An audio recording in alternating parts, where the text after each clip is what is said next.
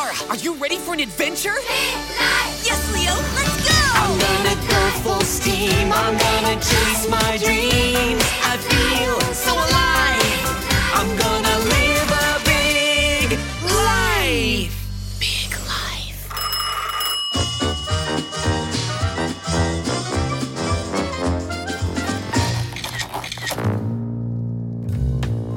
Big Life Kids. Every week, we send out podcast activities for you to get involved in at home. If you'd like to join in, sign up for our newsletter at biglifejournal.com. Good evening. It's me, Zara. Why am I hanging out in an old wooden cupboard in the middle of the forest, you ask? Well, I'm about to unleash. Zara? Aha! Welcome to my chamber of darkness. I mean, hey Leo, what's up? Uh, why are you hanging upside down? I'm practicing being a bat. Whoa! Oh dear. I'm method acting. Becoming one with the bats is key to finding the facts. Oh, you mean for the bat count tonight? Exactly. I was about to explain to our listeners, but you can do it for me. I'm feeling dizzy. Sure. uh, well, a few months ago, this Australian forest had a really bad wildfire. Unfortunately, the wildlife suffered a lot, including the microbats. So, we decided to find out how the bats are doing now by counting them. That's right. If we can count how many different bats we see tonight, we can send the numbers to the conservation scientists, and they'll work out if the bats that live here are recovering well. I hope we see some bats living a healthy life tonight. I'm pretty sure we will. I laid out the most amazing bat feast on the forest floor. It's got fruit, honey, locusts, basically all their favorite foods. Uh, that was for the bats? then why did it say Zara and Leo on the tub? Oh, the one on the side is for us. No locusts in that one. Oh, phew. Leo, our first bat guests have arrived at the bat feast. Time to start counting. okay, I got three. Uh, no, four. Uh huh, uh huh. Yep, same.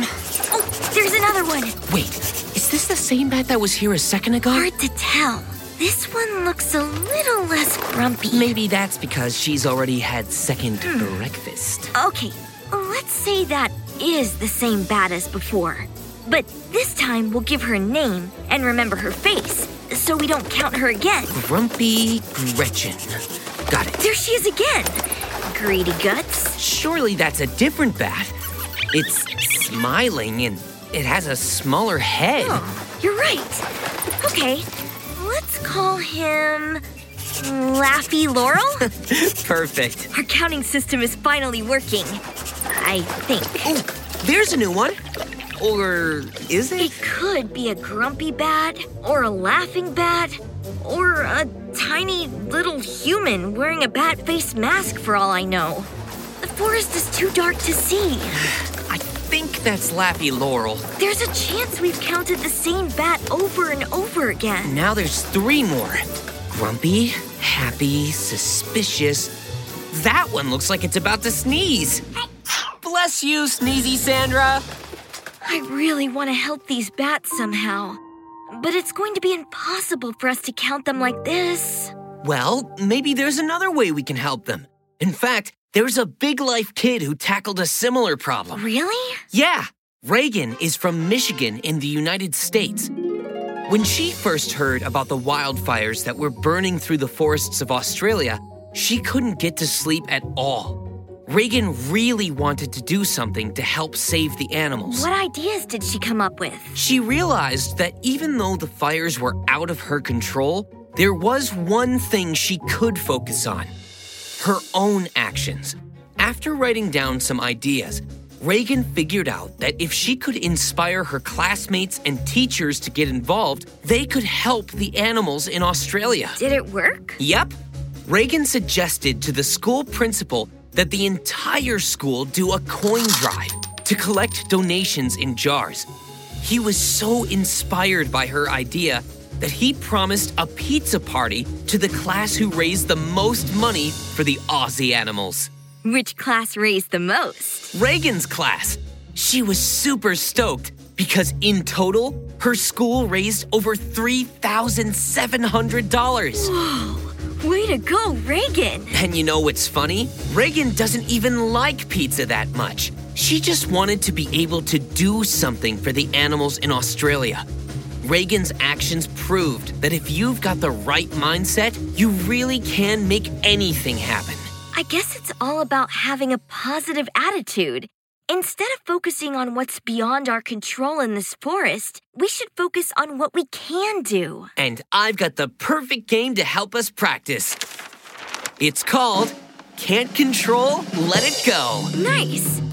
So we cut out the balloons and then stick them to the poster depending on what we can do about each situation. This balloon says past mistakes. I'm gonna stick that one in the big blue sky.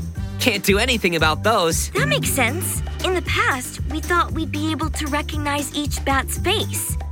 Boy, was that a mistake. And it's time to let that mistake go. So now we can focus on what we can do. Just like Reagan did. Agreed. We didn't count the bat numbers successfully this evening. But you know what we have done? Recycled an old cover? Exactly. The bats that are here are chillaxing on the ceiling after some tasty bat snacks. Bat boxes like this one can become replacement homes for all the homes they lost in the fire. We did a good job after all. Oh, oh. I think naughty Nigel is about to sneeze. You can do it, Nige. Let it go. Hey, Big Life kids! If you want to make your own Can't Control Let It Go poster, check your email the day this episode goes live. And you can find the activities that go with previous episodes in our podcast kits at biglifejournal.com.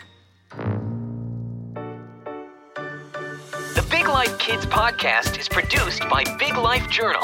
Go to biglifejournal.com and use promo code BIGLIFEKIDS to get your growth mindset journal with a 15% discount.